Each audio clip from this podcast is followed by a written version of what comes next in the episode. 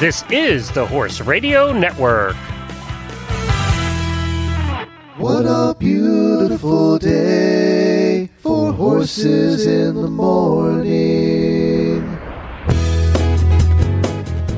You are listening to the number one horse podcast in the world. Here's your entertaining look at the horse world and the people in it.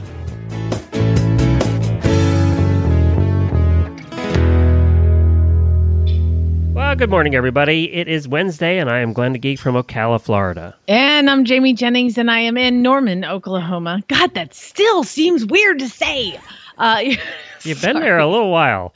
I know. It's just not, I never thought I'd be saying that. Uh, you're listening to Horses in the Morning on the Horse Radio Network for June 17th, episode 2458, brought to you by State Line Tack. Good morning, Horse World. Everybody up, rise and shine. It's a new day.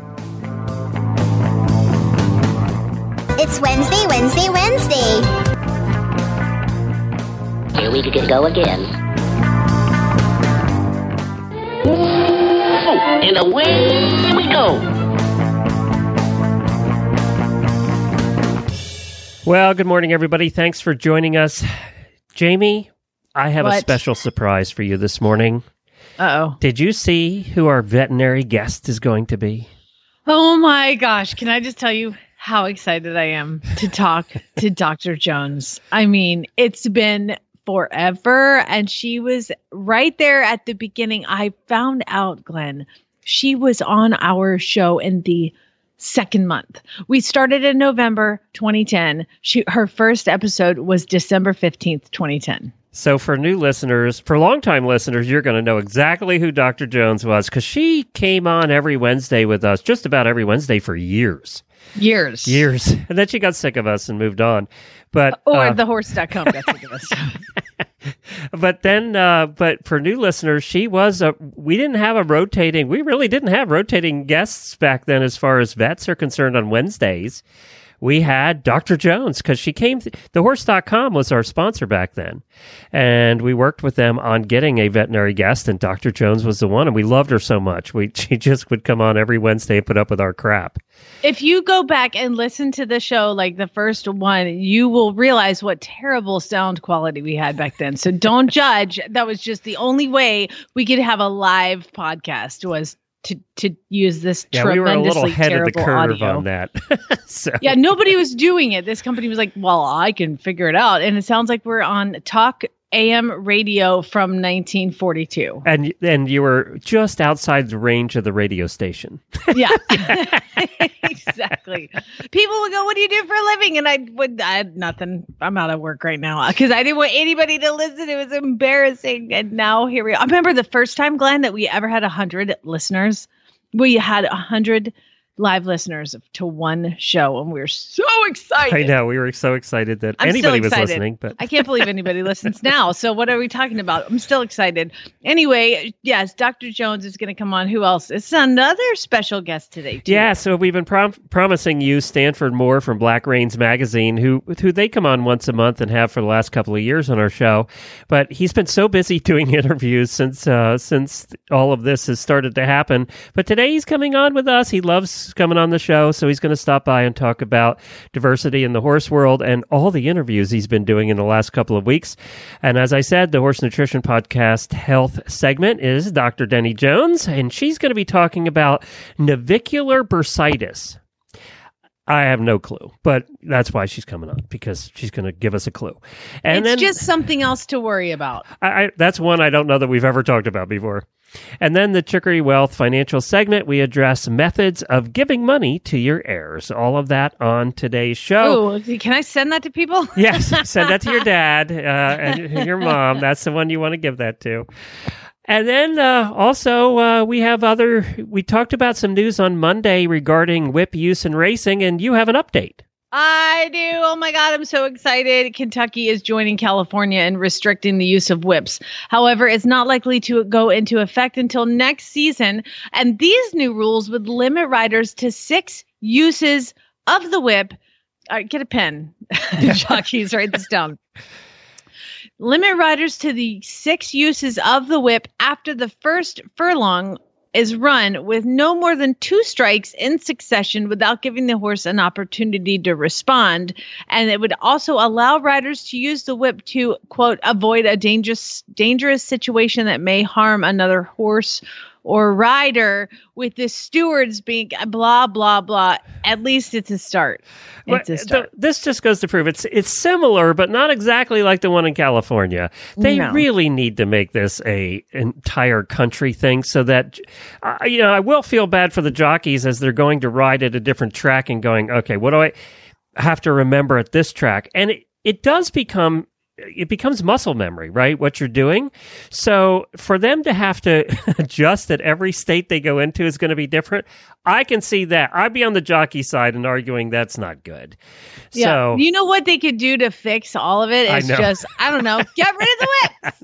I knew that was going to be your answer. so It makes no sense to hit a horse while it's running as fast as it possibly can. Okay, sorry, carrying on. I do Not- think though that a uniform policy across the country would be a better approach. but we're getting somewhere. At least now it's starting to happen in hey man, states. this Kentucky, we got states' rights. Okay, we can do whatever we want in Kentucky because Hey, it's Kentucky. I'm shocked don't need that to follow Kentucky's number two on this. Actually, I think that the racing industry is finally waking up and realizing they've got to do something to improve the visuals here. We got to follow them hippies in California and start limiting some some whip hitting. And we both lived in Lexington, so uh, we know what it's like to live there. All right, let's do some daily Winnie's before we get in total trouble here.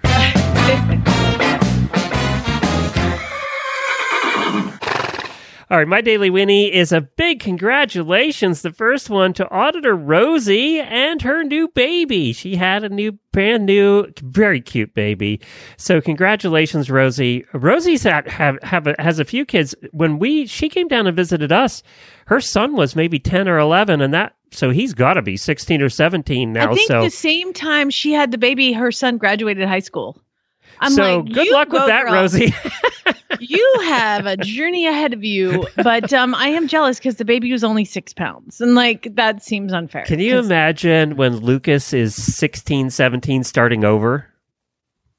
that? I need you to Take that back.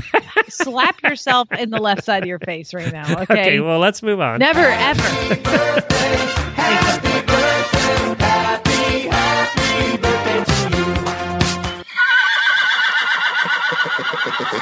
Happy birthday to Auditor Robin Donahue, our only birthday for uh, from Texas, and a fellow cruiser, and her daughters were along. I miss them. Tell them I miss them, Robin. We had so much fun on the cruise, so we're looking forward to seeing you guys again someday when we're all allowed out.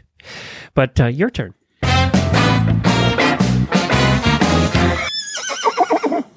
Daily Winnie goes to uh, y'all know that I have a horse, uh, a dog. All my dogs are. We know named you have after a horse, horses. too, but, Uh, uh, yeah, I have horses. But all my dogs are named after racehorses. And Zenyatta, she is a border collie looking. She's an English Shepherd, which is like an American version of a border collie, right? So she has. She's such a good family dog. She was great with Lucas as a baby. But since we've moved from Arizona to Oklahoma, there's something that she just doesn't understand. And she just doesn't understand why there are little things that look just like her running around in the fields. And she runs up to them. And again, she's colored like a border collie. So she runs up, she's like, friend. And then she runs up to it and gets sprayed in the face by what is I, she just doesn't understand what a skunk is. But I mean, three times in the past three weeks, this uh. dog has been blasted, and she is a long-haired border collie, and she's hates being dirty. She hates getting baths. She hates everything. So it is a it's a battle to bathe this dog, and of course you have to get him in the face. And like I got that Nature's Miracle stuff, which is legit miracle. It's amazing. Um, thanks to the listeners for letting me know about that awesome product because I just had to buy my third bottle and it's on the way from Amazon. So, uh, what are you any rate, using? it's called Nature's Miracle, and Oh, it's yeah. some sort of nature miracle. They sell uh, they it- sell all other kinds of products too, like for getting pee smell out of your carpet and all that. Well, let me tell you, I got to tell you that something good came out of this dog spray in the face by a skunk for the third time in three weeks because yesterday Chad was out mowing and he found the skunk and Zinni had killed it. Oh, really? Wow. Yes, she killed it. She- I'm like, she finally got really mad. I'm I'm oddly proud and I'm oddly frightened that she did that. I don't know how to feel about it, but the fact that there's one less skunk out there because we have we have a problem. And I don't know if it's just this one that's been a problem. Now the problem is my entire like pasture smells like skunk because there's just it it's just got everywhere. It's like when somebody hits one with their car and you drive by six months later and you're like, oh my God, somebody hit a skunk. There's no way to good way to get rid of a skunk. You can catch them in the trap, but when you go to pick up the trap, you're getting sprayed. Uh, There's No, just no good do way. you can't. I called somebody and to find out, and they were like, "All right, here's how it's gonna go. We we charge a hundred dollars. Well, we charge you eighty five dollars just to come out for the first time. We'll set some traps, and then after that, what's gonna happen is we catch one. We charge you a hundred dollars a skunk. Yeah, because So it's a pain in the ass. every skunk we catch, we don't charge you another hundred, and then we charge eighty five dollars to come on out. And I'm like, what is this? I mean, we have, we might have three thousand here. I don't know. I'm like, how? And apparently, there's a magical way that you take. Well, what you got to do is you pick up a blanket and you walk towards the skunk, and they won't spray the blanket coming at them, and then you throw the blanket over them, and then you put them in the back of your truck. oh yeah, that that out. can't go wrong any And I which was way. like, you still have the trap. And he goes, don't peek in there underneath that blanket because they'll get you. They'll get you. They know when you coming. I'm like, what is that? Okay, you know what? It might be worth three thousand dollars. Go ahead. no, I didn't hire him. you just got Zenny on the job. That's I've got Zenny on the job. Way to go, girl. she's Thank just you. doing what she was trained to do, and she really got pissed that she got squirted again. She's like, "That's it. That's I'm done with you." I just the high prayed protective. I don't know. I don't know what it is. I, there's I've been Well, given lots of reasons. There is one good thing. Like most dogs, they like to bring their quarry back and show you. She at least didn't do that. Uh-uh, no, she did not. I think she, she I think she probably just uh, like ran into it or something. I mean, there was no blood on her. There was no like tussle. I think she just sprinted after it, saw it, bam, hit it, and probably like broke its neck. That's probably what happened. And it, and as she hit it, So did he bury the skunk to get rid of it? You know what? Uh, We haven't talked about that yet. I do know that there was a large population of buzzards out in my pasture yesterday. well, maybe so it's I'm gone. Sometimes I just pick it up and carry it away. Pretty sure it's too late for that. That Glenn. just shows you how, what's. uh, I mean, buzzards can sense.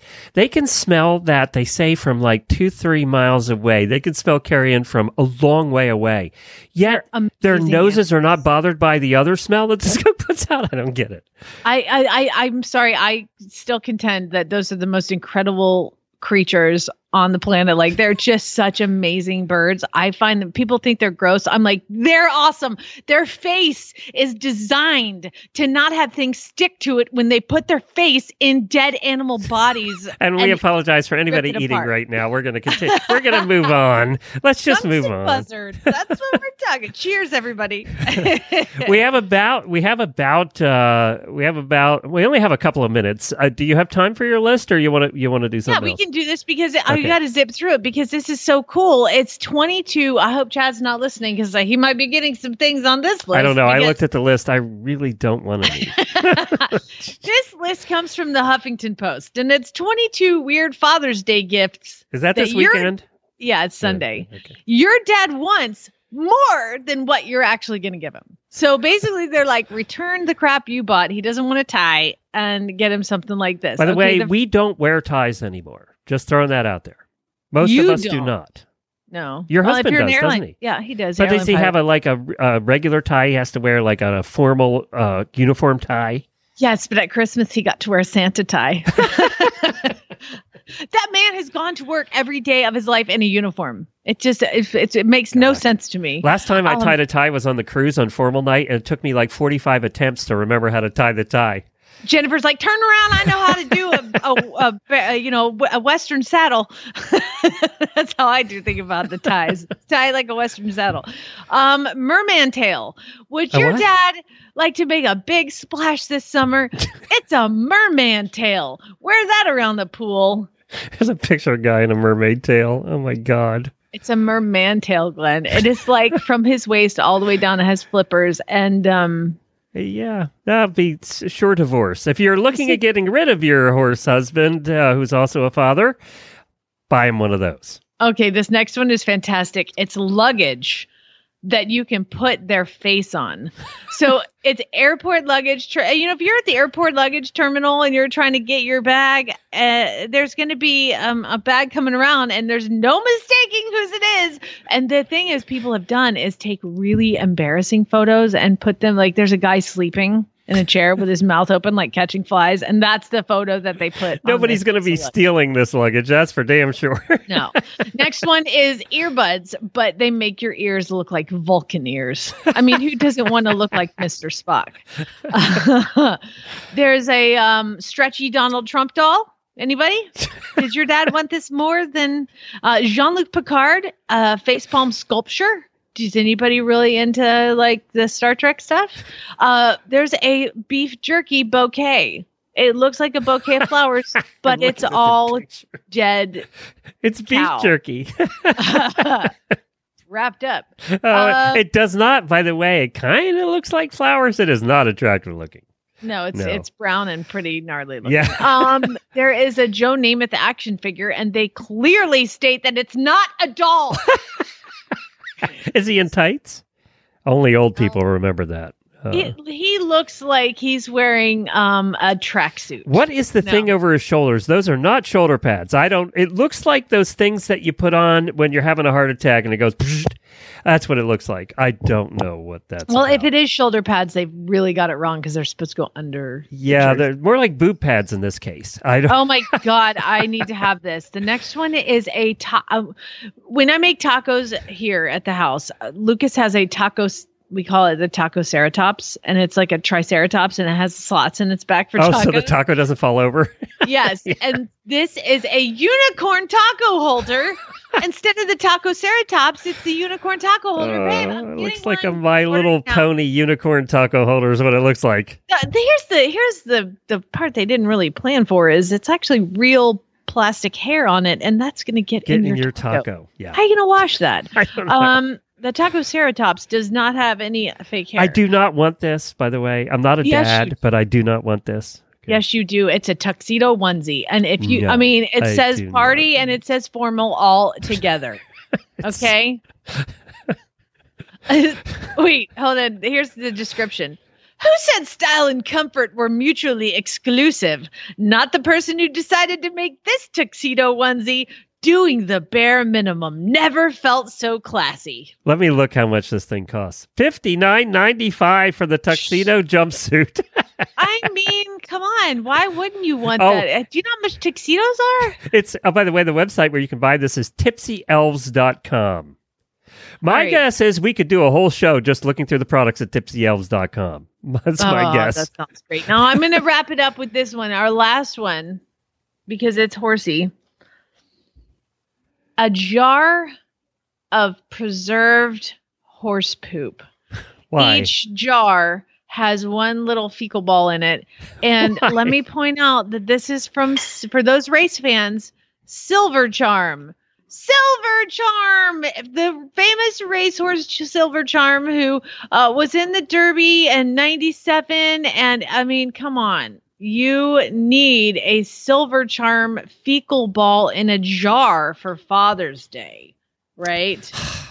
Why did we come up with this idea? I could have sold scooter poop, and you could have sold, sold Zeus poop, and we could have made a fortune. Um, except uh, our horses didn't win the Derby. Oh, yeah, but they're very popular, very popular horses. The thing is, no horse pe- person's going to actually buy horse poop. No, so we're the no. wrong audience for this. So why would how much yeah are they asking for this? Let me look that up. yeah click on that? okay, Um, so the horse poop is going to cost you. There's no price on it. Um, I don't see a price. I mean, he's like It's like The it's like it is free. it's like it's very because they realize what's the point? Nobody's going to buy that. Oh, hey, wait a minute! I found the online shop. Two hundred dollars. Stop it! Preserved Kentucky Derby horse turd. Uh, two hundred dollars. That cannot be. Okay, well, I'm gonna end on that one. because No thing is gonna do. Babe, do you want a two hundred dollar piece of horse poop from Silver Charm, who won the Kentucky Derby and the Preakness, and just lost by a nose for the Belmont? Uh, He said if he w- would have won the Belmont, he'd have taken it, but no. All right, let's go on. We have to we have to we have to move on here. All right, so we're going to I um we're going to now here I'm seeing if we have time for this or we're going to have to rearrange the show a bit. Uh so let's do this. Um I don't want to go to Dr. Jones late. So let's do let's do our chicory wealth after Dr. Jones before we get to before we get to Stanford. Let's do it that way. You have some weird news for us, right? I do, I do. So let's do it that way. Let's do weird news next, and then uh, we'll just rearrange the show here a bit because we went a little long talking about preserved two hundred dollar horse poop. And you need. Yeah, I mean, get started. I'm trying. All right. Well, the beaches are opening up in Texas, and uh, despite uh, coronavirus, the beaches have been opened, and there was a big party. It's an annual thing, and it's called the Go Topless Jeep Weekend. What could possibly go wrong in a weekend on the beach with a bunch of people who have haven't been, been locked there in for their houses? been locked in their houses for two months, Glenn. I have not made it to the Go Topless Jeep weekend. But apparently, it was a little crazier than normal. There was at least 180 people arrested at the Go Topless Beach Weekend. Beachgoer Chelsea Coyer told Galveston affiliate affiliate KBMT in a news report, "We've been in quarantine and like I needed to get out and party." um, Coyer claimed she was taking precautions to keep from getting the coronavirus by washing her hands for 20 seconds. But the station captured video of the event. this is the actual news thing. The station video of the event captured lots of people twerking without masks. That sounds like it should be a T-shirt. I'm going to continue down and skip through this. Who wrote this? They need to be fired because this is the this is a paragraph. All told, more than 180 attendees were taken into custody for numerous unrelated crimes. Two people were shot. and and also people were arrested uh, the, the the unrelated crimes they also included assault now remember people have been shot assaulted the next thing that they list is driving without wearing a seatbelt driving while intoxicated in public drunkenness um only 80 people are, were arrested in 2019 so they have stepped up their game um Well, you know, I got to go back to the twerkers because, to be honest, there's no proof that you get it from that end. So I think you're good. Mm, you can because tw- twerking, you're not face to face. No, right? no, that's correct. See, that's I why like- I think you're safe that way. What news organization uses the word like twerking as a verb? I mean, that's not a verb. Like they were twerking. Without masks. I think that is Without a t-shirt. We could make a fortune, $200 each. Throw in some horse poop. Throw in some, Some scooter poop. poop. We're, we're We'll good to go. All right, we're leaving uh, Texas and now we're going to head to Fort Myers, Florida, because there was a problem in Fort Myers, Florida. Um, a juvenile 250 pound black bear spent a good portion of Tuesday morning just walking around the Gulf Coast city. Wildlife officials say bears tend to move more in the spring in search of mates and, you know, food. Uh, so apparently it's a very congested area, and tranquilizing the bear wasn't an option. And the drugs don't always work immediately on large animals such as bears. So he says the the police official or wildlife official says that when we tranquilize the bear, sometimes they'll run away. We don't want to take any chance of it running into traffic or a residential area. So how did they catch the bear, Glenn? What did they do? I don't They- know. They went to Krispy Kreme donuts. and they basically, you know, where in the movie E.T. where they, he Yes, follows the Reese's yes. Pieces, They kept They dropping went- donuts. they kept dropping pieces of a donut, uh, do Krispy Kreme donuts, and to a trap, and they got him to come into the trap by following Krispy Kreme donuts. You're welcome, people. Donuts are out there. I would have to have Dunkin', though. I'm not a Krispy Kreme fan. I would have had to have Dunkin' to follow that trail. I think that um, a bear is going to follow any sort of sugary fried that's bread. true. That is true. I don't think they're going to have a problem. that is true. Do you have one? I have time for one more. You have one more? I, I got more. I got more. one more. I mean, you get to choose. Do you want boy six cracks open robbery case by reeling in sunken safe from the lake? Or do you want man fake wife man faked wife's disappearance so she'd avoid prison? Uh, I got to go with the safe. I want to see what was in it. Oh, the, the, no, no, no! You've chose the wrong one because basically it's all in there. He found like some. It was like some joy. He didn't crack anything. It was just a lady's safe. She had been robbed, and then he is a magnet fishing. Apparently, that's a thing. Magnet fishing in a South Carolina lake, and he caught the box. They brought it up, and there was some credit cards and some old jewelry. Oh, and that's all. So she Oh, and a checkbook. So apparently, Well, let's go with the other story now that you've Okay. told that one. Yeah, that's what that's what I was going to do anyway. Um, man faked wife disappearance so she'd avoid prison. This is in. You're going to be shocked. West Virginia. We're going to move to West Virginia. A West Virginia woman and her husband faked her disappearance by pretending she plummeted from an overlook as part of a scheme to keep her out of having to go to prison. Julie Wheeler and Rodney Wheeler were arrested Tuesday on multiple charges, including conspiracy and giving false information. Uh, she was reported missing Sunday by her husband and their 17 year old son. The family claimed that Julie had fallen from the main overlook at the New River Gorge National River, and um, apparently authorities searched for her for days, and they found her Tuesday. Alive and well, hiding in a closet in her home. They didn't work real hard at it, did they? I do want to tell you what she was getting arrested for originally that decided to. Oh, by the way, they did work hard. Apparently, they threw some of her items, her belonged, belongings, over the, the ledge.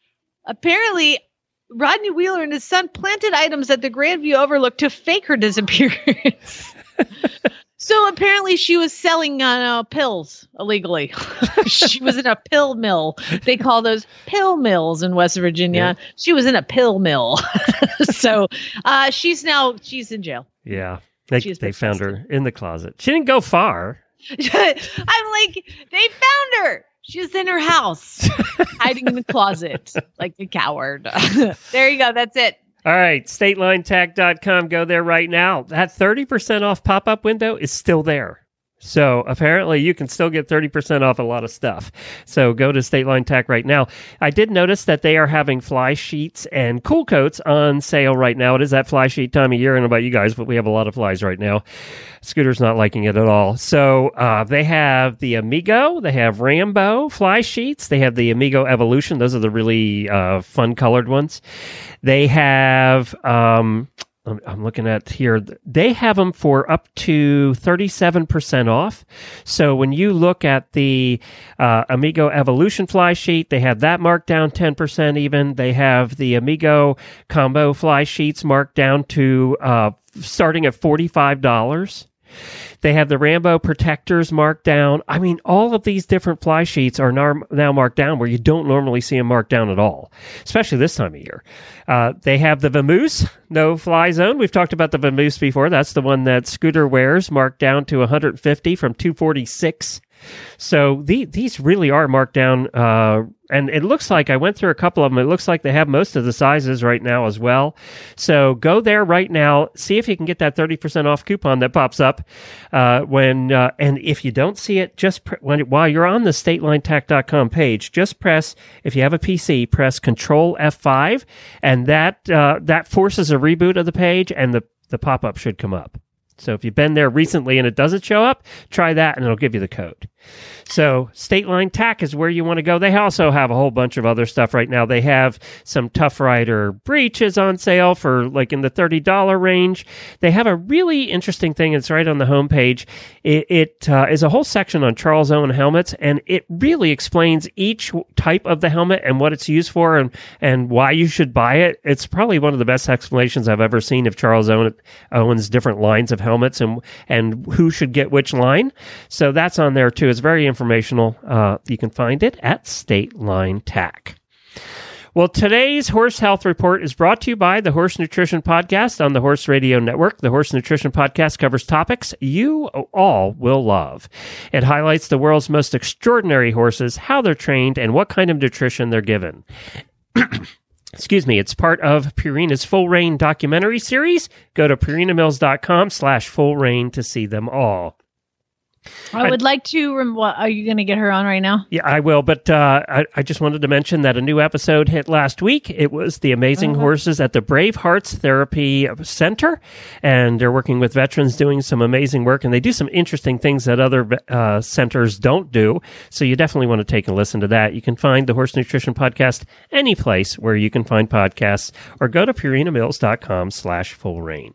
All right, let's get Doctor uh, Denney-Jones on. Now, while you're calling her, I want to let everybody know that in the post show for auditors only, I am in a dire situation and I need advice and help. So, those of you that I, and I can't talk about it on the show, I can only talk about it to the auditors. So, um, that is your tease for becoming an auditor and listening to the post show.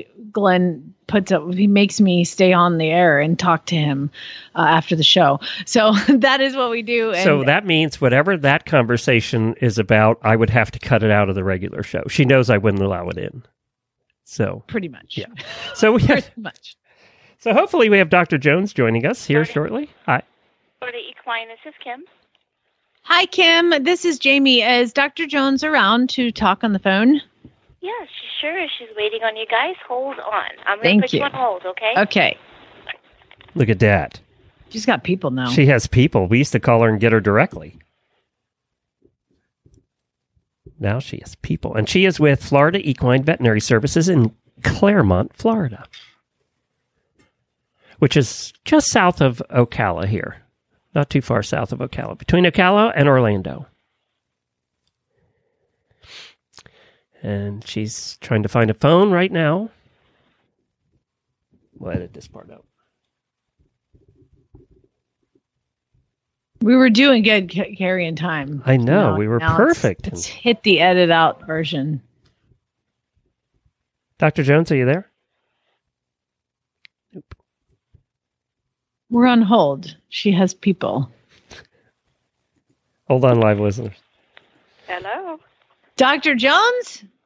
It's so good to hear you guys again. Oh my gosh, we missed you so much. How is life? What are you up to? well, like everybody else, quarantining and six feet uh, social distancing and washing my hands a lot.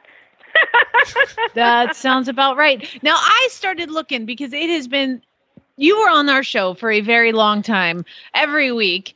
And I, I did notice that now you have people. So you've stepped it up. Like you used to just answer the phone. Now you have people. But She at least I has one person. I mean, she has one person. Yeah. yeah, the first time that you came on with us, you were here and it was December 15th, 2010. Oh my God, we're all old now. Uh, oh my gosh, yeah. Can you believe that? And you know, do you? What was the subject matter you talked about, Doctor Jones? Do you know?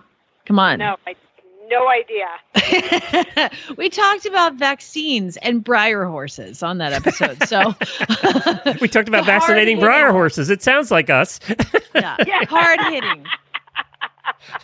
Oh my gosh! So you guys have been very busy uh, down there in Florida. I'm sure this time of year. Uh, does it start to let up with all the people going back north?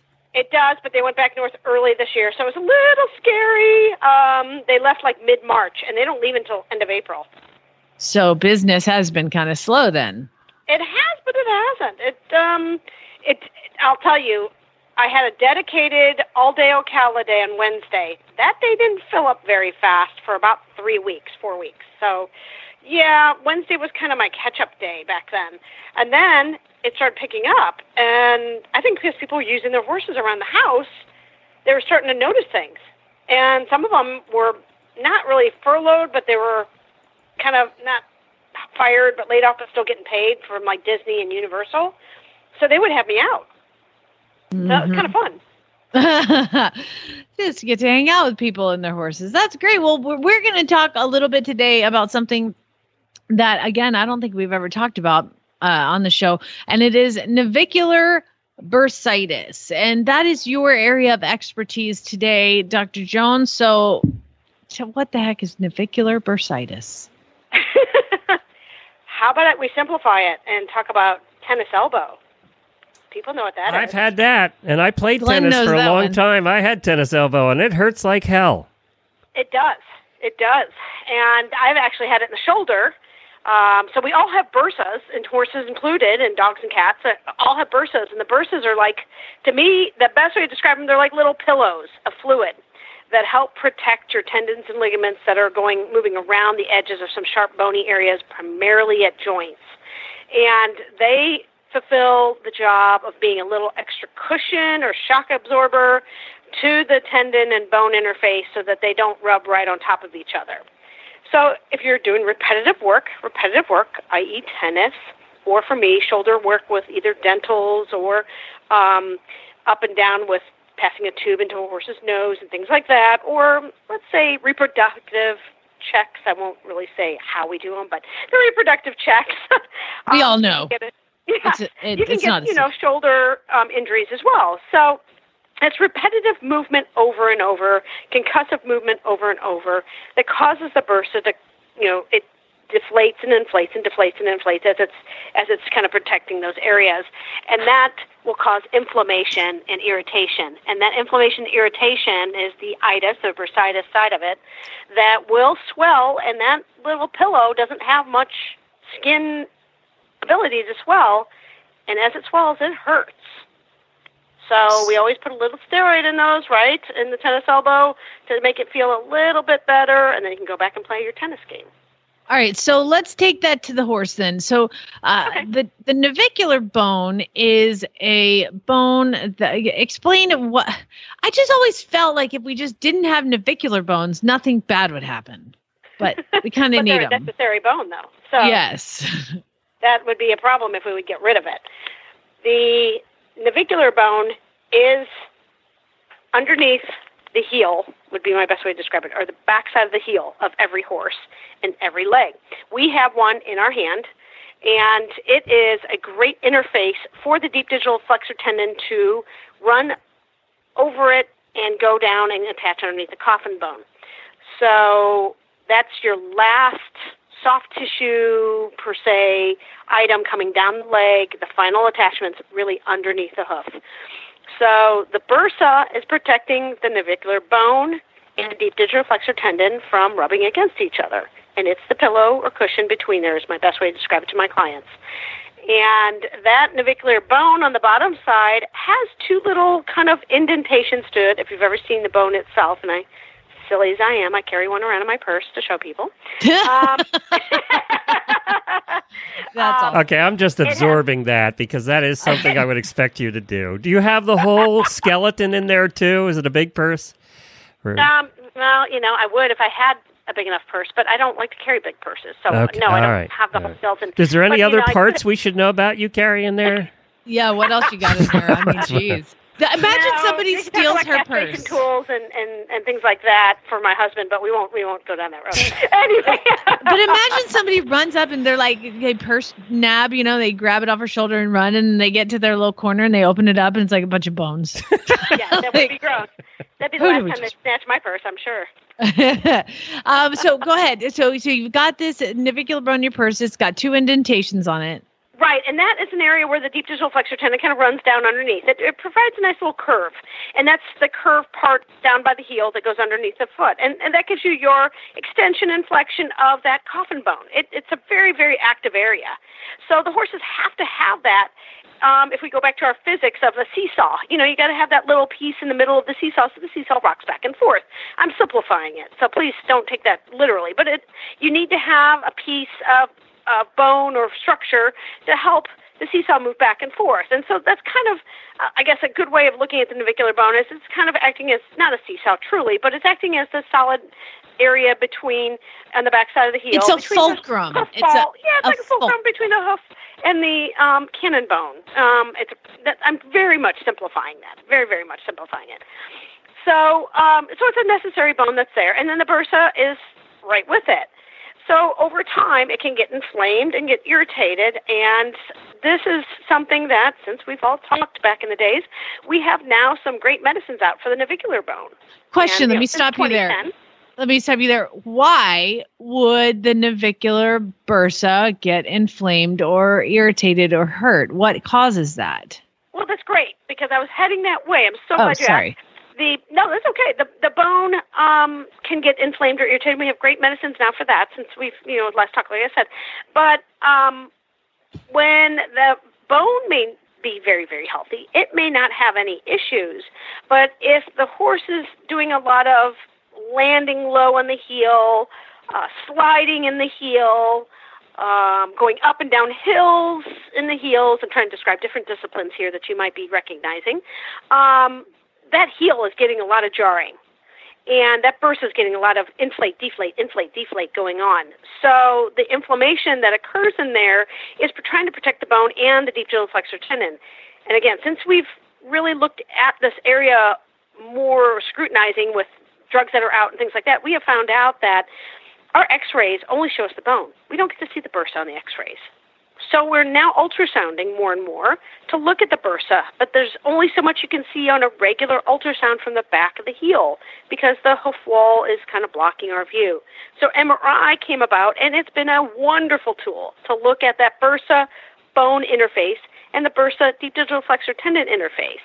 And I'm just naming those three structures. There's other structures. Uh, there's other ligaments back there too as well. But those three things we try to put blame on when we have a horse limping in the front end usually, not in the back end. Usually it's a front end problem because they bear so much weight on it. And sometimes the horse is uh, maybe a little undershod in the back heel area. They're a little underrun. That puts a little more pressure on it too. Some of these abandoned horses that we saw during the recession that didn't have their feet done for a long time tended to grow a long toe and have low heels, and they were getting more concussion forces just walking around pasture and such.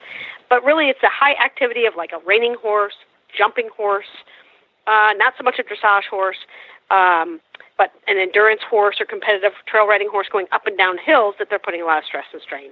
Would something like this also come from genetics?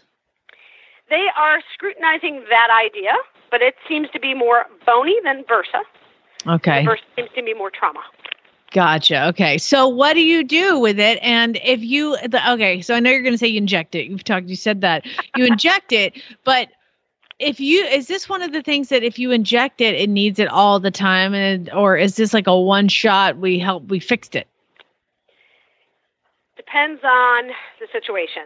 So there are some during the recession that did not see a farrier because of monies.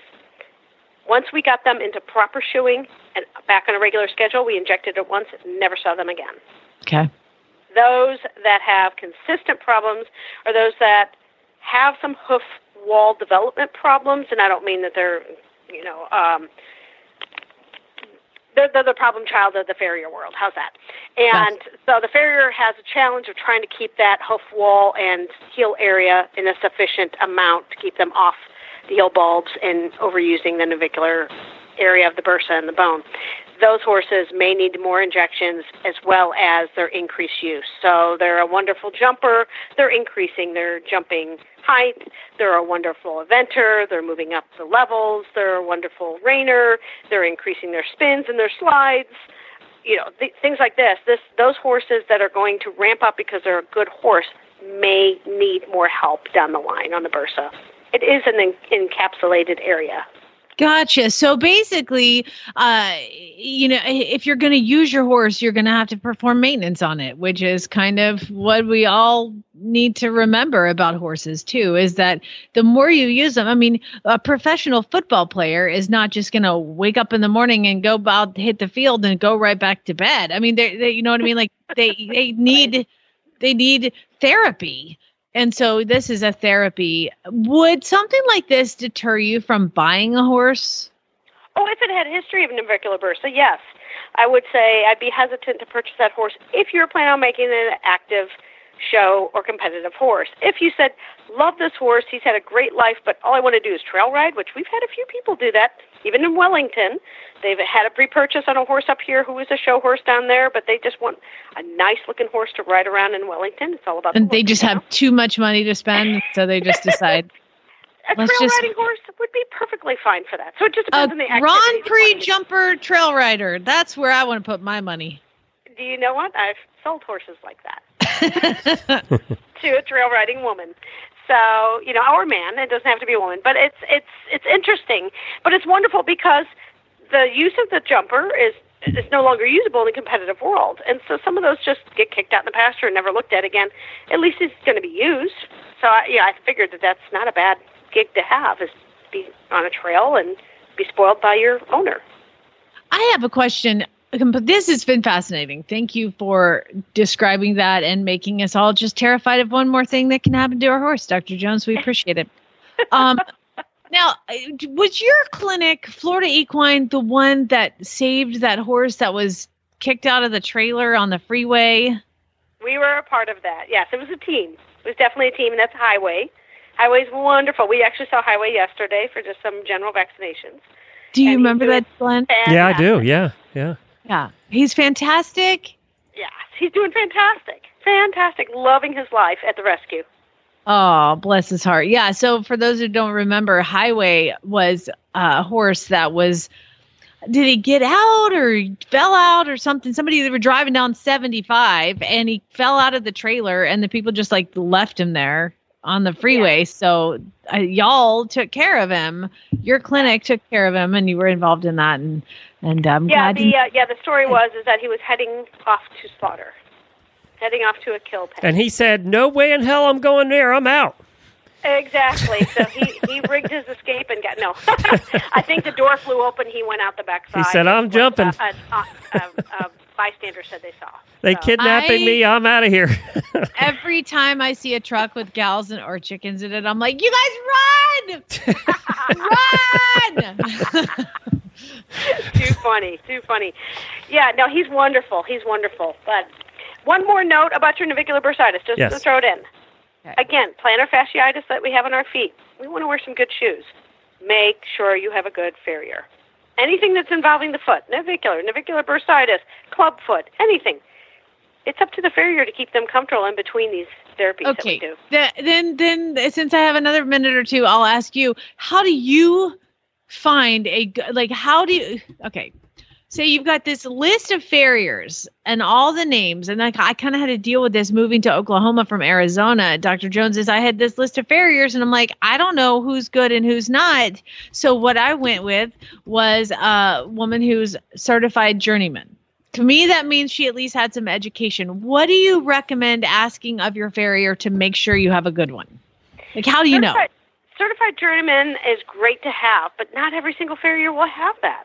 So Right. it's hard to find those in some pockets of the world. So I usually tell my clients, ask who your neighbors use, all of them, not just one, all of them. If they give you multiple different names, fantastic. Then ask a friend or ask your vet, and then have them out and go from there. But yes, if you can find one with a little bit of knowledge base or certified journeyman behind their name or schooling they went to, that would be great to know. Well, see here, Dr. Jones, I'm a farrier, and what I did was I worked with my cousin for three months, and I rode around with him, and uh, I just basically, you know, he taught me how to do it, and now here I am. I got my own truck. and I, and I'm not going to make I'll you answer that. So Yeah, I'll take the card, I'll look at the feet, and then I'll take my own opinion. But see, not everybody's, you know, adept at looking at feet knowing that something's good or something's bad. So I always tell them, try to get a couple references. Well, You thank know you. what? You get a plumber at your house, you're going to get a couple references. Ask your vet. Just ask your vet. They know everything. Florida Equine That's- Veterinary get that all the Services. Florida Yeah. Equine Veterinary Services. It's Florida Equine doc, or dot com. Thank you, Dr. Jones. It's been so good to hear your voice again. It's great to hear you guys. You guys stay healthy. Stay care. All right, take we care. miss you. Bye. bye bye. FloridaEquine.com is where you can find Dr. Jones. All right, let's continue on with our series on financial matters uh, from Chicory Wealth. And today we're going to talk about how how you can hand money down to your heirs in a more efficient way. Bring and, it. And then we're coming back. We we have uh, Stanford Moore. He's actually coming on today. I confirmed it. I just heard from him. Uh, so Stanford's joining us from Black Reins Magazine, and we're going to chat with him for a little bit too about everything going on in the world. But right now, let's talk about money. We are excited to bring you another educational series here on the Horse Radio Network. This time, we're going to talk about finances with certified financial planner Christina Kramlich of Chicory Wealth.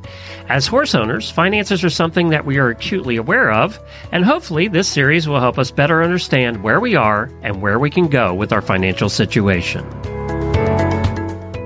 Well, Christina, I wanted to talk to you a little bit today at the beginning of this segment about banks. You know, one of the things people were concerned about, and I was a little bit too, uh, at the beginning of the whole pandemic thing, uh, probably a little less now, but uh, was that banks would, you know, go belly up, kind of like they've done in the past.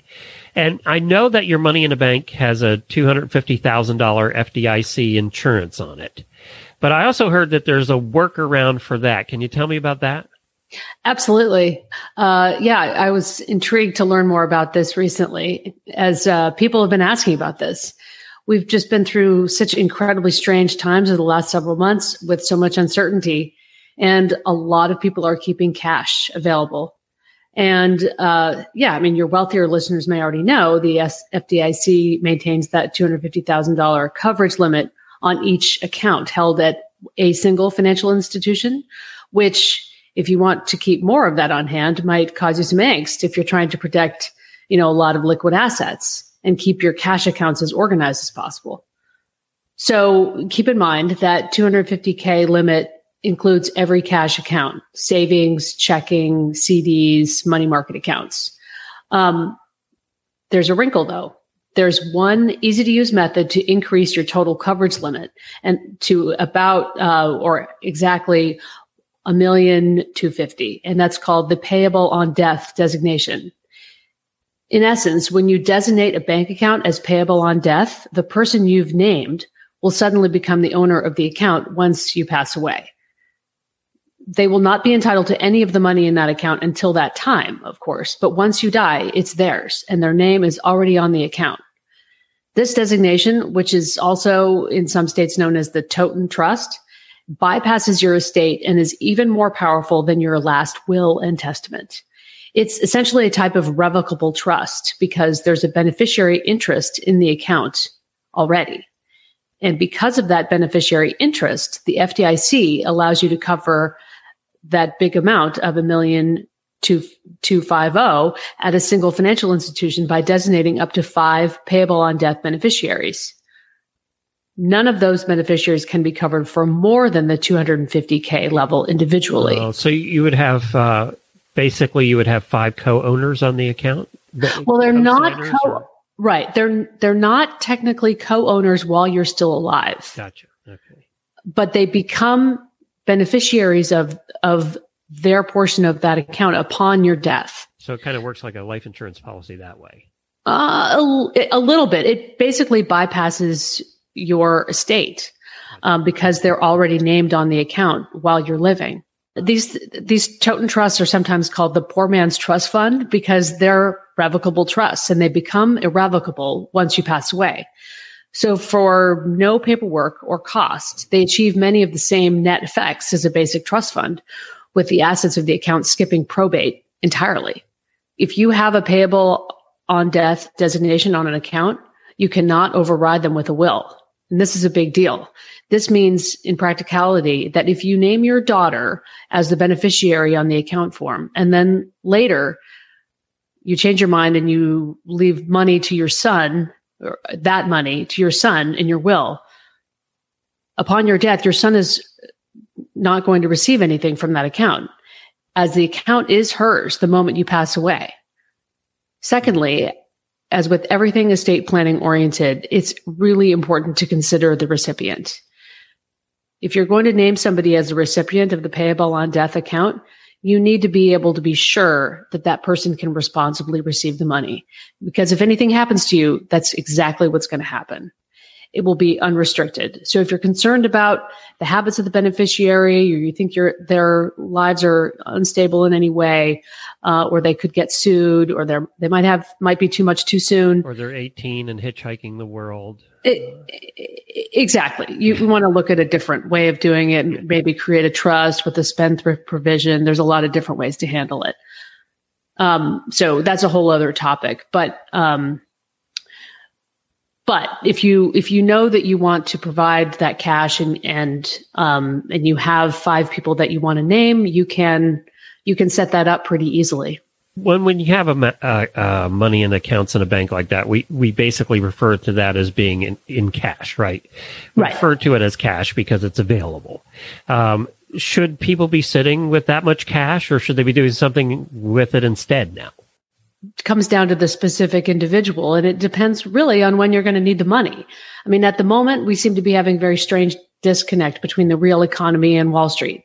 You know, we're making a, the stock market is making a huge dramatic comeback, you know, for the most part in fits and starts but we're still learning what the ripple effects of the $10 million or um, 10 million or more jobs that were lost permanently, you know, what, how, how those people are going to be re- retrained and, and reallocated into the economy. So the ripple effects of those permanently lost jobs could be really broad. Those people right now are not driving cars to work. They're not paying for childcare. It's summertime anyway. They're not going to restaurants. They're not buying clothes. They're going on vacation. And, you know, we really still don't know what's going to happen over the next few months. Um, so companies are going to need to pivot and workers may need retraining. All this will take time. And of course, the social dislocation we're seeing might go on for a while too. You know, this virus and the shutdown brought out big issues that we're going to have to grapple with and painfully. So with that as a backdrop, even with the economy recovering, I expect a lot of volatility in the stock market until at least the end of the year. You know, with that said, I still think there are pockets of opportunity opportunity for stable growth, and I think it's important to invest consciously and to know what you own. So what do you mean by know what you own?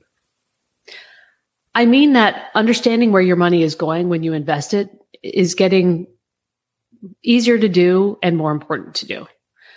So at Chicory, we invest exclusively in the environmental social governance space or ESG, and we've been doing that since before the firm even officially started.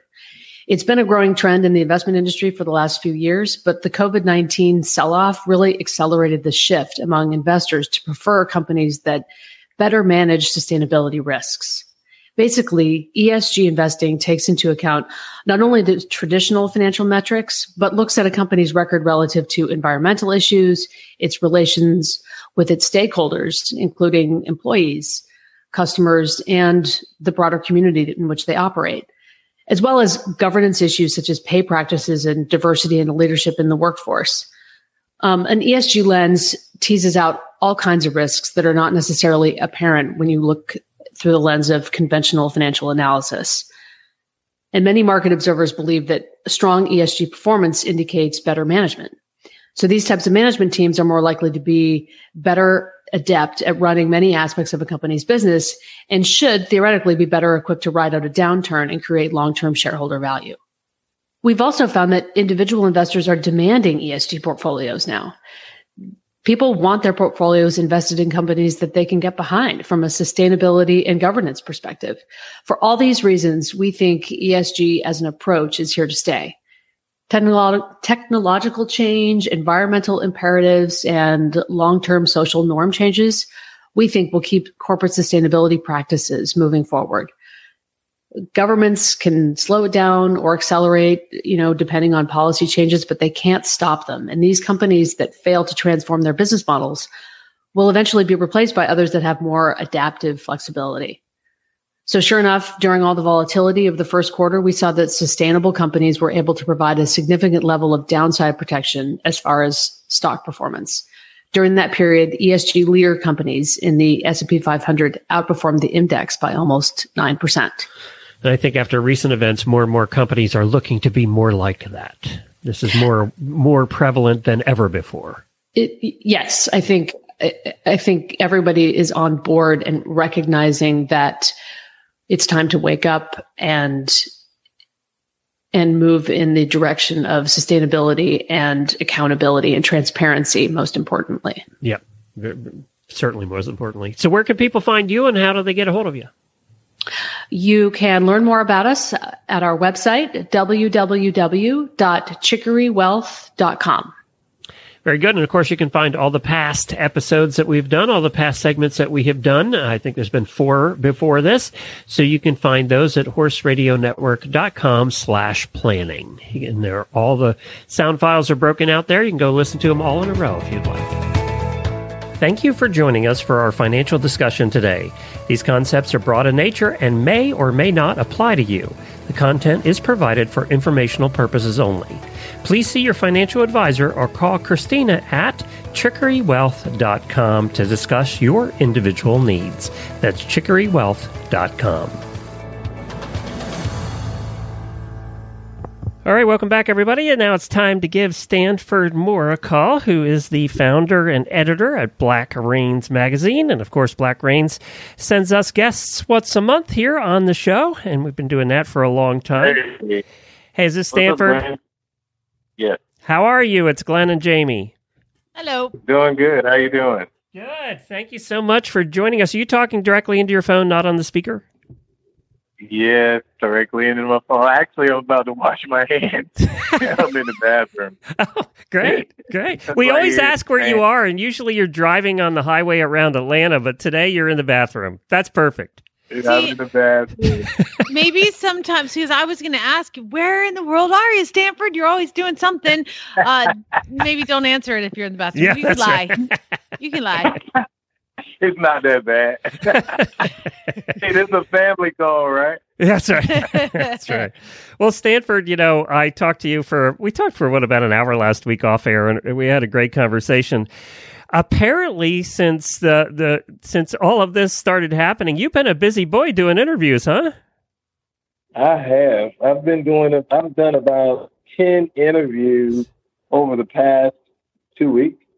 And I think that's because, uh, if I got it right, people are searching African American and searching equestrian, and you're the only one that shows up. So uh, you're the one. Com- you come to the top. Uh, so what kind of what kind of que- let me rephrase this because we've had you on and we've talked about a lot of different things as far as diversity in the horse world, but what questions have surprised you the most or what's jumped out at you uh, with these interviews?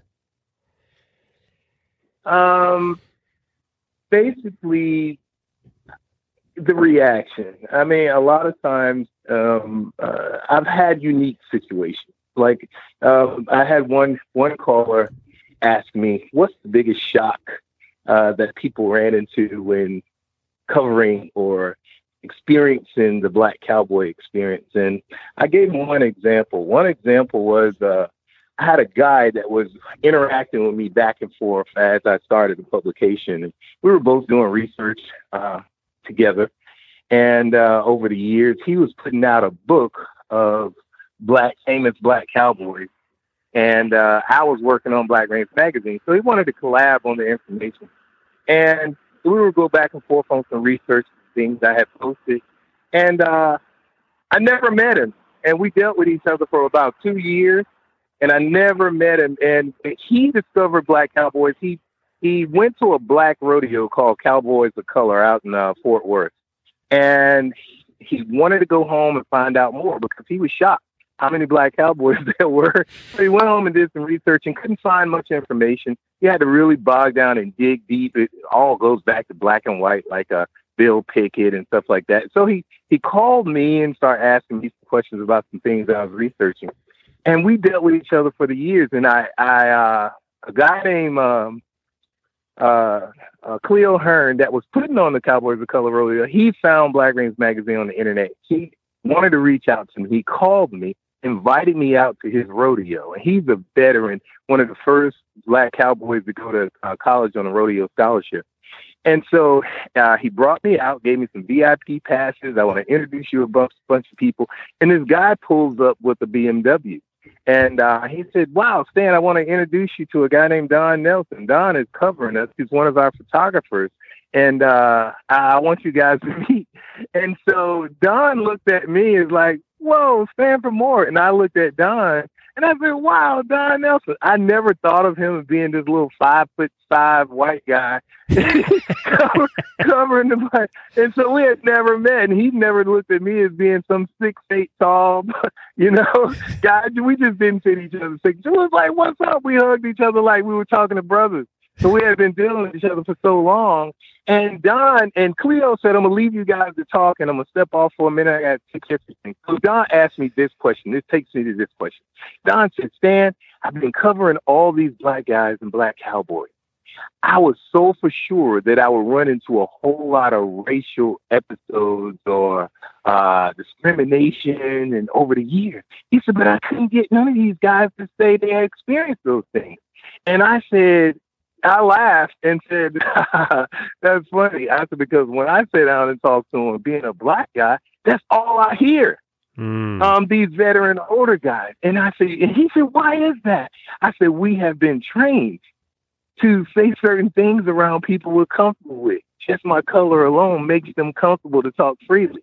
When they talk to you, they talk a different way." I said, and and I said, Don, think about that most of the history that's been covered through the Black Cowboy, when you go back to black and white, it's all written by someone white, not black. I said, so you get a whole different experience. And he said, well, I never thought about that. I said, yeah. I said, yeah, that's the two different experiences of me sitting down interviewing someone and him sitting down interviewing someone. And so I thought that was shocking because I never had thought about it until he brought it up. You know, it's interesting that you say that because I, you know that I have a, uh, a black co-host for the one show I do called Finding Florida, and we travel all over the place. So we spend a lot of time in the car together, and we've both learned exactly what you just said. She you know, she came from a point of view of having had issues being black and a woman and, and an entrepreneur and all of that. And she didn't understand that a lot of times in my case, it was I didn't know what I didn't know. You know, I had never right. had the experience before, just like, you know, in his case too, we just didn't know because we've never had the opportunity to have the experience. Yes.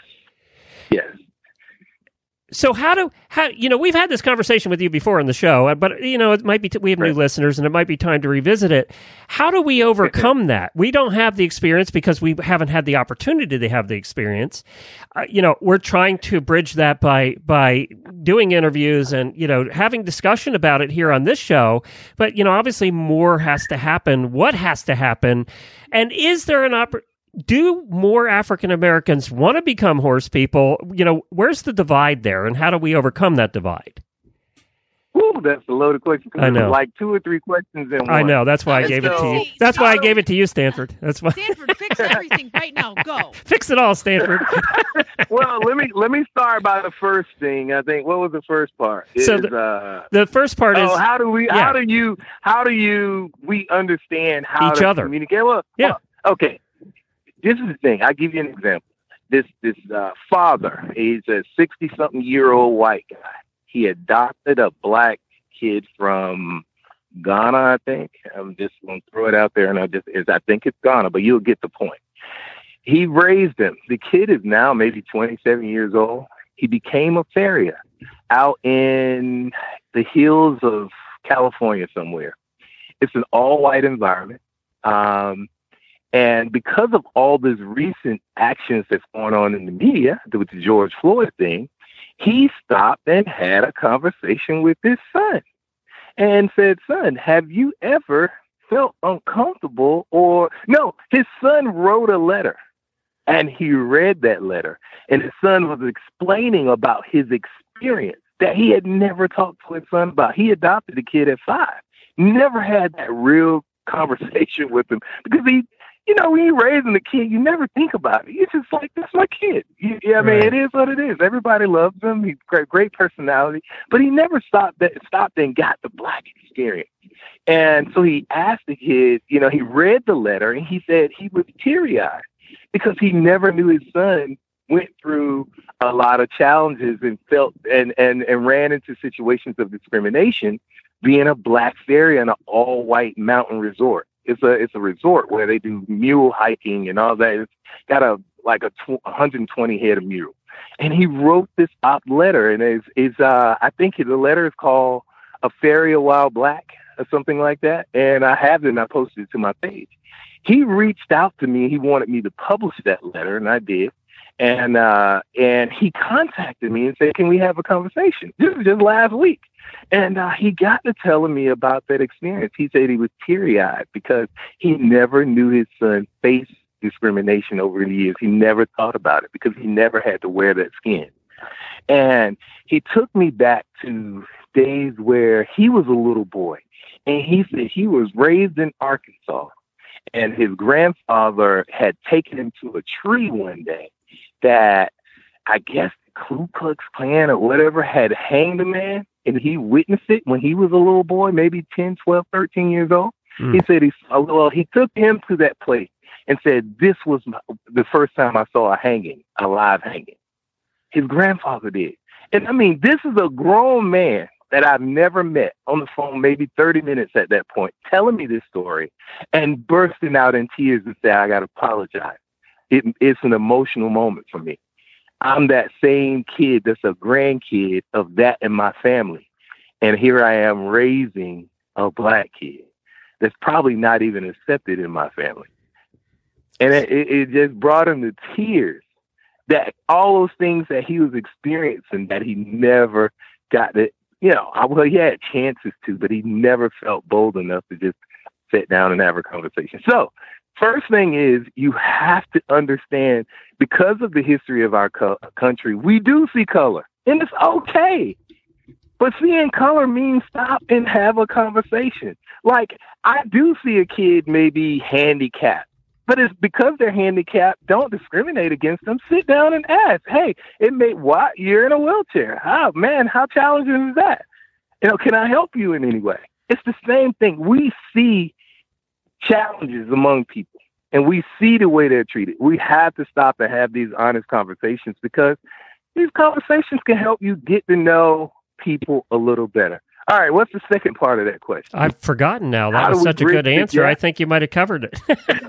So- okay. It is really it's okay to see differences. It's okay because of the things in the media and we understand the history of our country to have a conversation with a black person like, man, have you ever tell me about it? Wow, I never knew that. Because then you'll you'll become intimate with your friend. And You'll become intimate with them to share these type of stories. I think that's I think that's what I learned hanging out with Jemmy for a couple of years. I you know it and it took several conversations for us each to learn a little bit about the other side, right?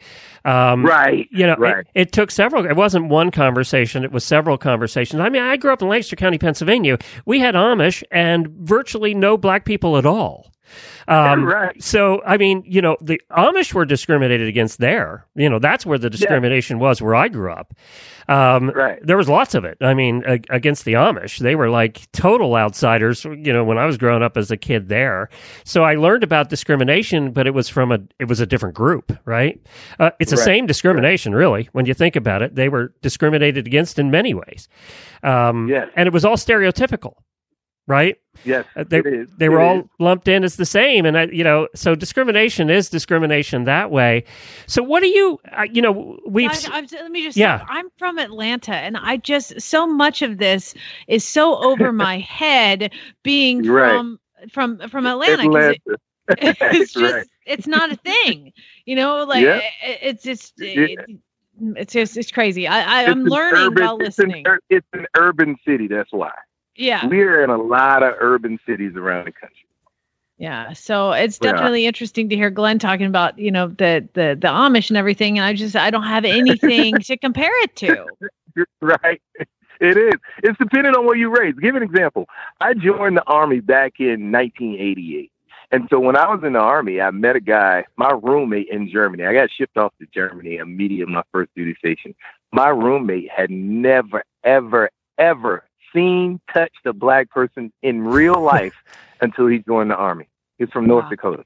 Wow. I've never seen one in person. Oh my God! I'll God. tell I you mean, what, it's because black people are too smart to live in North Dakota. but I'm just, I'm just telling you, there are people out there. My room, okay, give an example. My last job at uh, Microsemi, not Microsemi, Interfield Corporation as an electrical engineer. Uh, my real good friend group, we hang out, go over each other's house.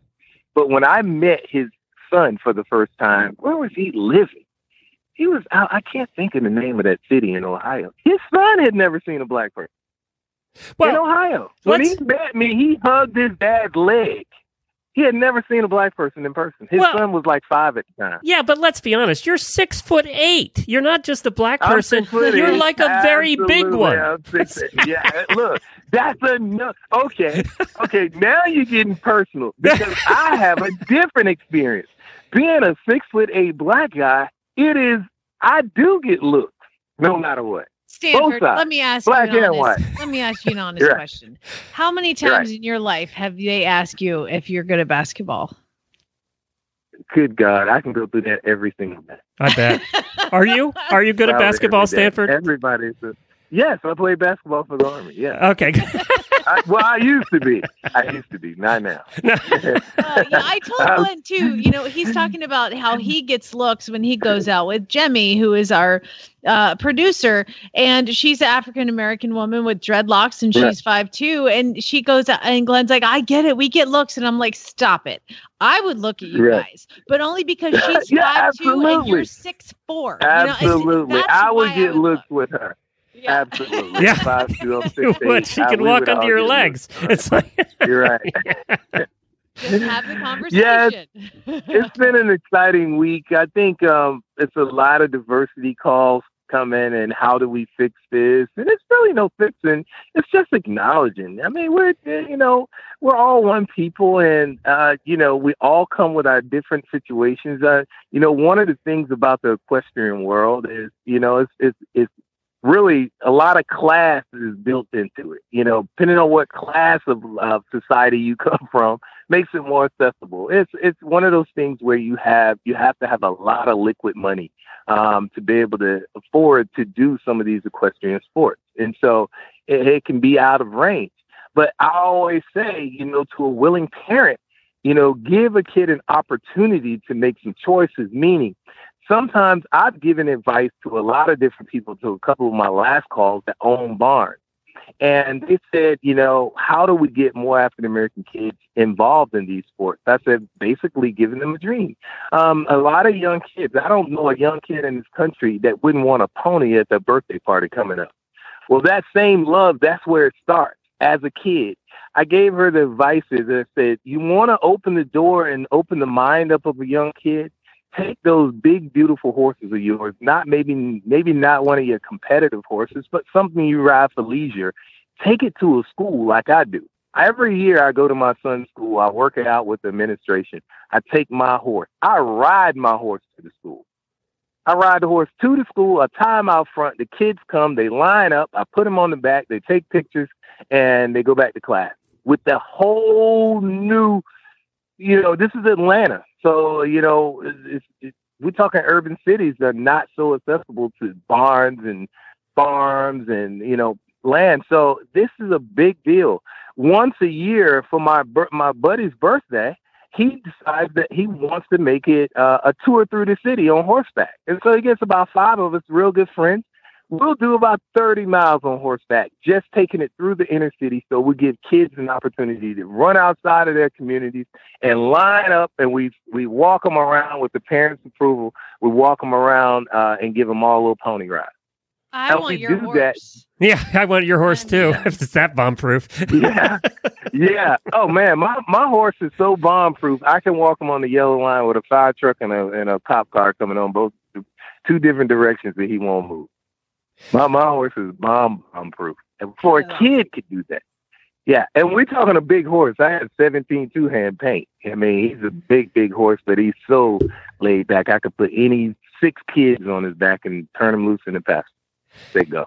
Now I'm going to ask you the Great. tough question. You've done these interviews, and uh, you know, to be honest, we've been here before in the past too. Do you think that you're? Do you think this time is different? That we're going to see some lasting change, or do you think we're going to be back here Yeah. again in five years?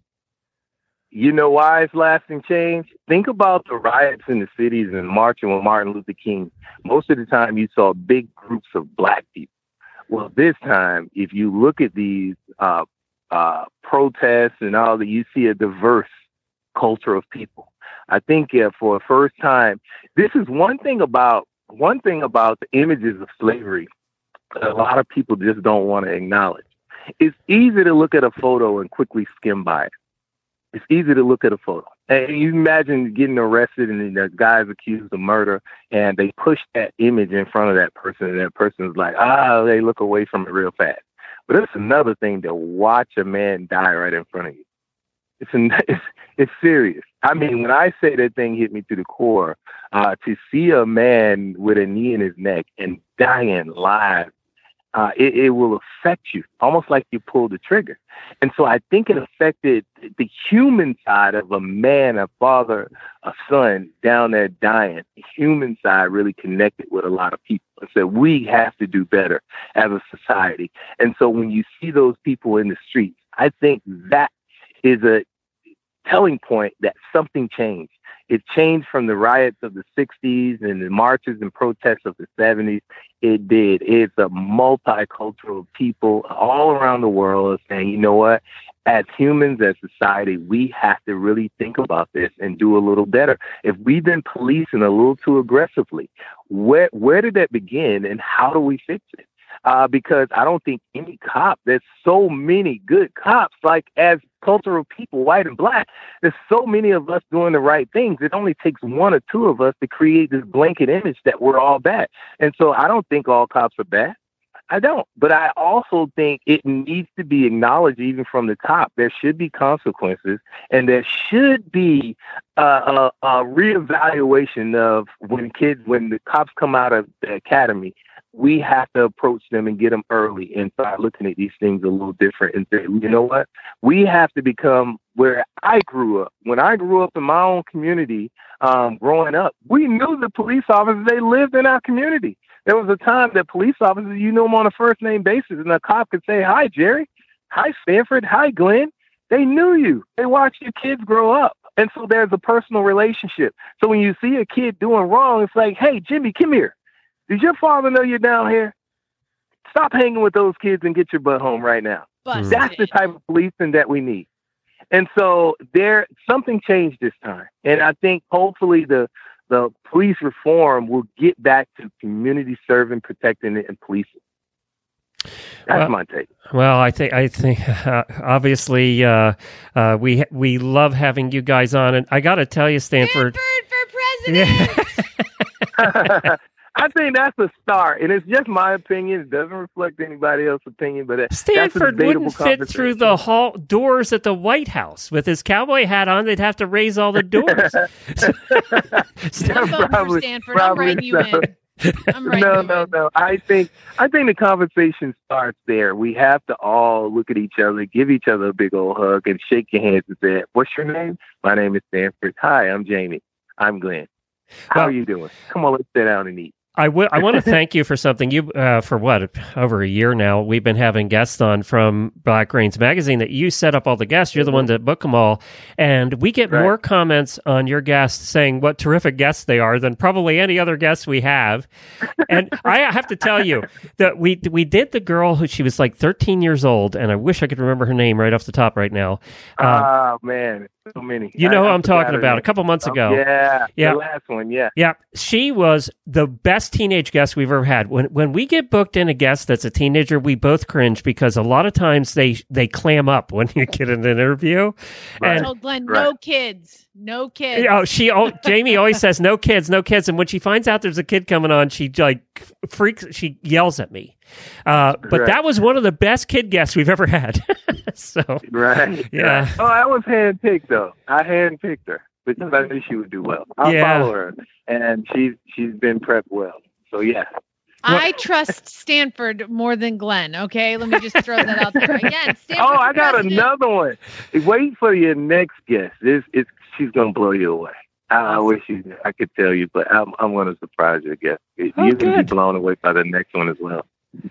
Well, I'm glad we had this conversation. I'm glad. Well, we've been. It's not the first time we've had this conversation. Is the thing we've been having it for. Right. You know, we've been having it for a couple of years here, and uh, you know, I'm I'm glad that we are still continuing the conversation. I think we need to.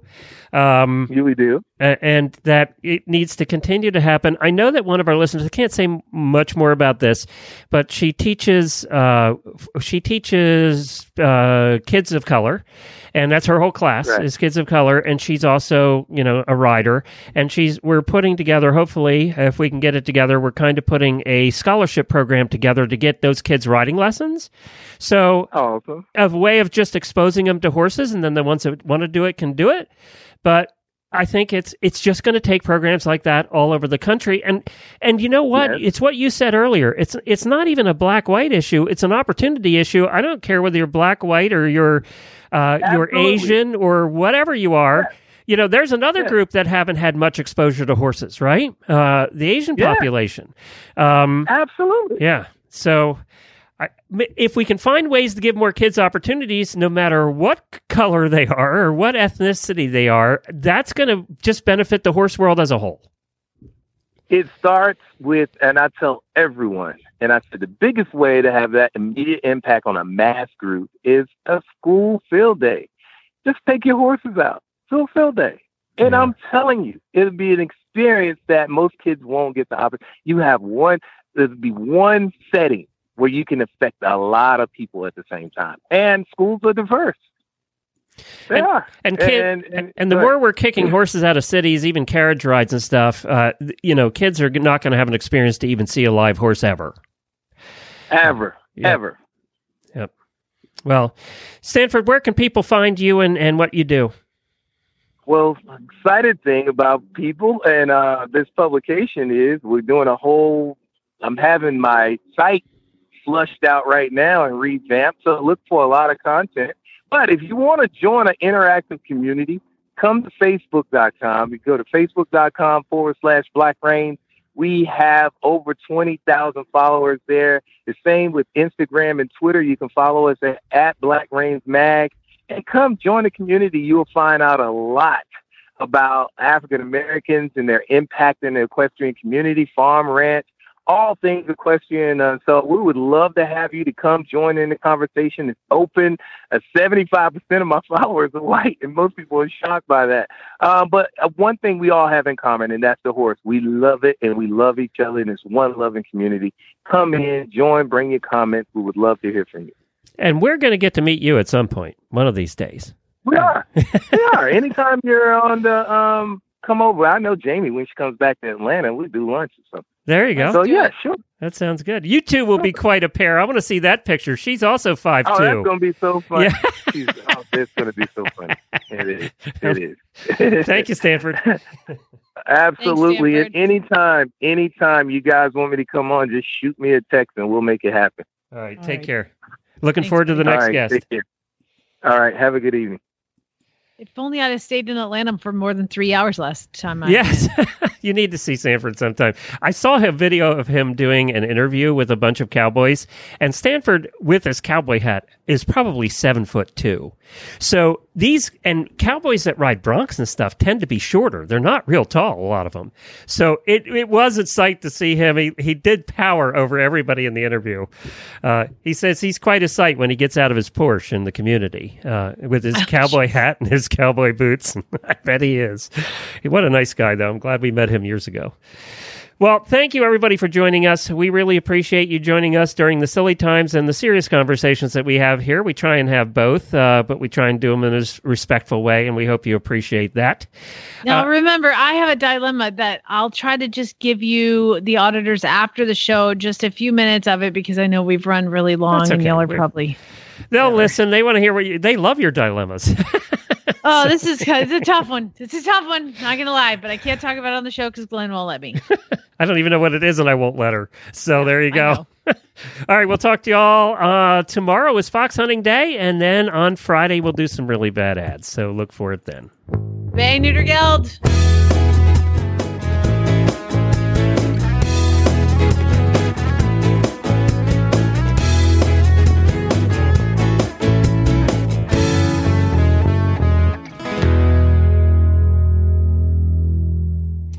Good show. I felt like we had uh, two old friends on the show today. You know, I just it was like old friends day for us. I like that. It was fun. I love Stanford. He's so honest about everything and uh, makes it understandable. I like him. And Dr. Jones, I mean, just nice to hear her voice again after all this time. She's so and you, good. I love having her on because she and auditors will get this. She actually gets us. You know, some of the veterinarians we have on when it's their first time, they're kind of taken aback because it's us. so, uh, she- I, I think at some point they just need to remember we're all horse people. Yeah. The other vets. Dr. Jones gets it. She had years it. of us. yeah. But hey, I, I'm What's gonna to All what the hell did you do now? I didn't do anything. This is actually kind of serious, and I Oh. can't talk about it on the show because I don't know if they're going to listen.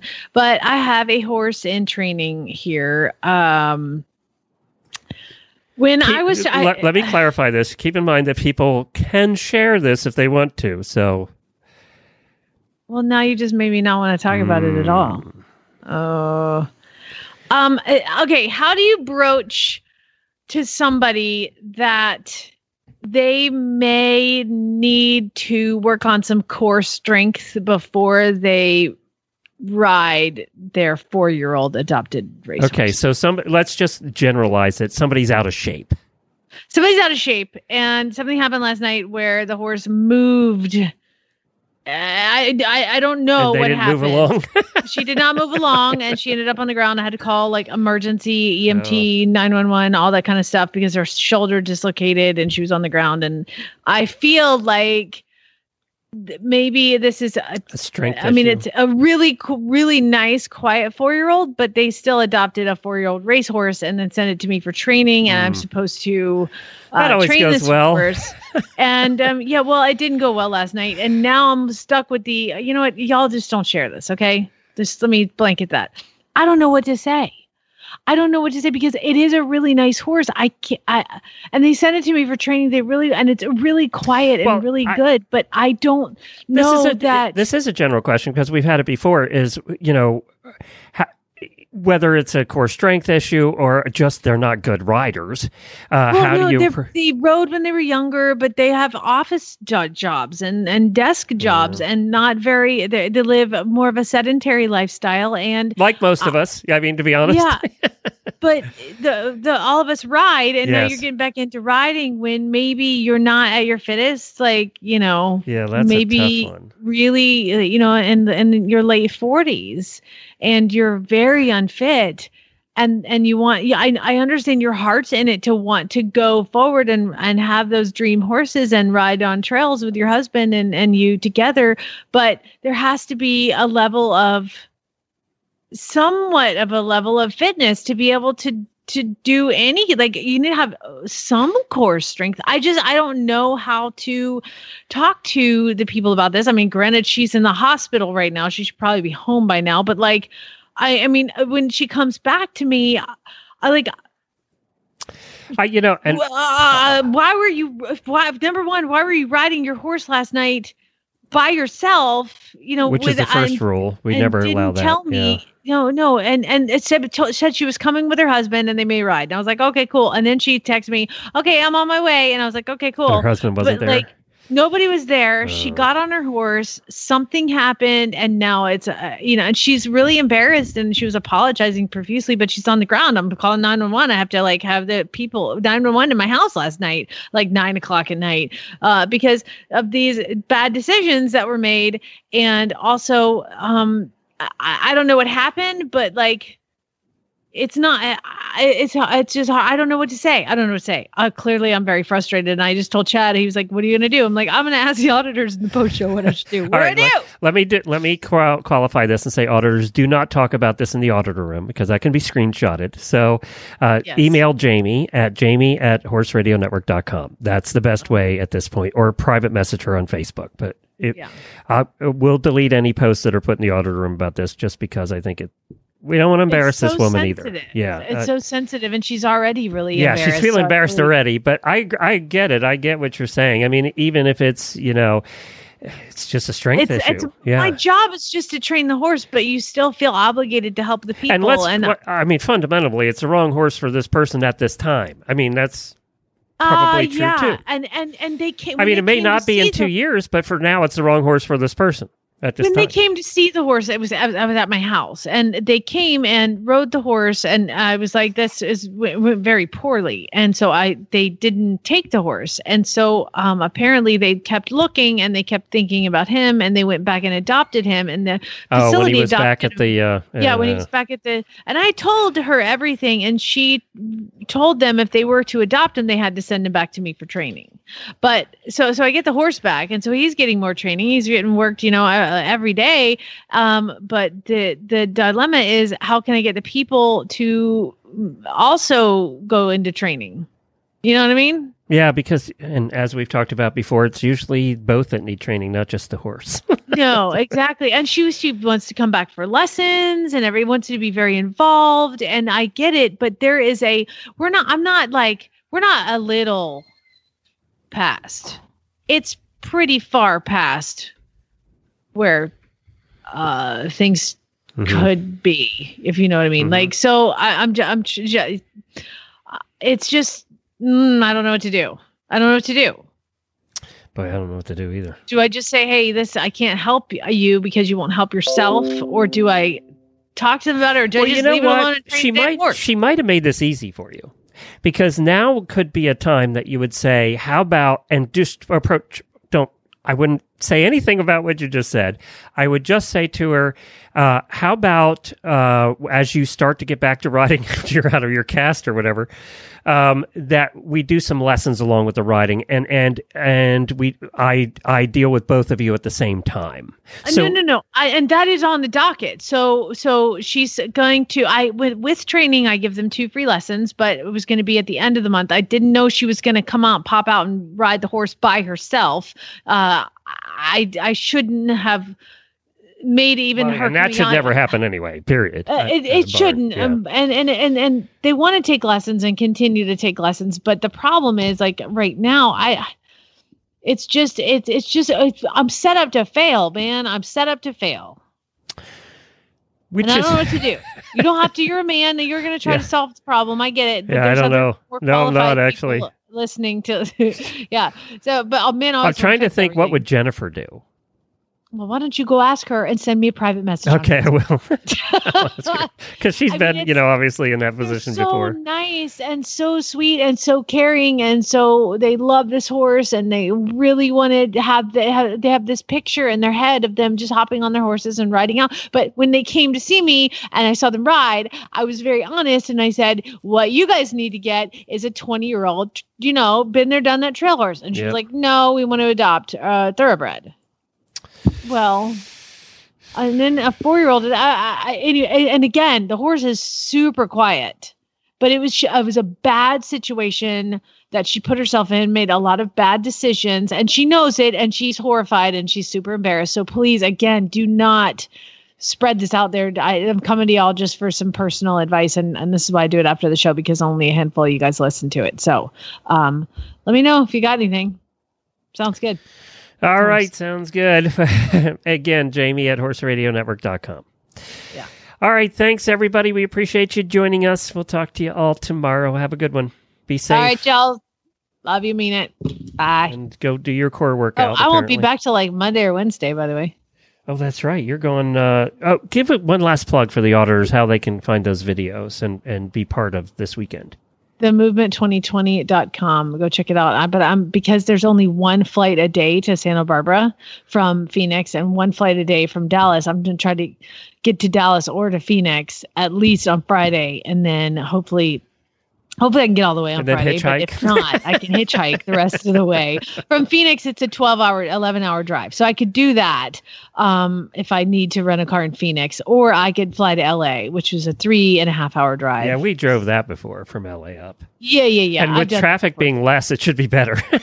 so, hopefully. Yeah, I don't think you're ever not going to hit it in LA. But yeah, I've done that too. So I'm just, I've got to give myself some more options to get there because I can't. No, you can't up. miss it. Because No. you remember, I fly on standby. You're So, also like the co-host, so of the event. So yeah, I can't miss it. So um, so I'm I'm the heading out in April. movement2020.com is how you can watch live videos and, and check out everything that's happening with Jamie and Monty and all the gang there. So definitely uh, sign up for that.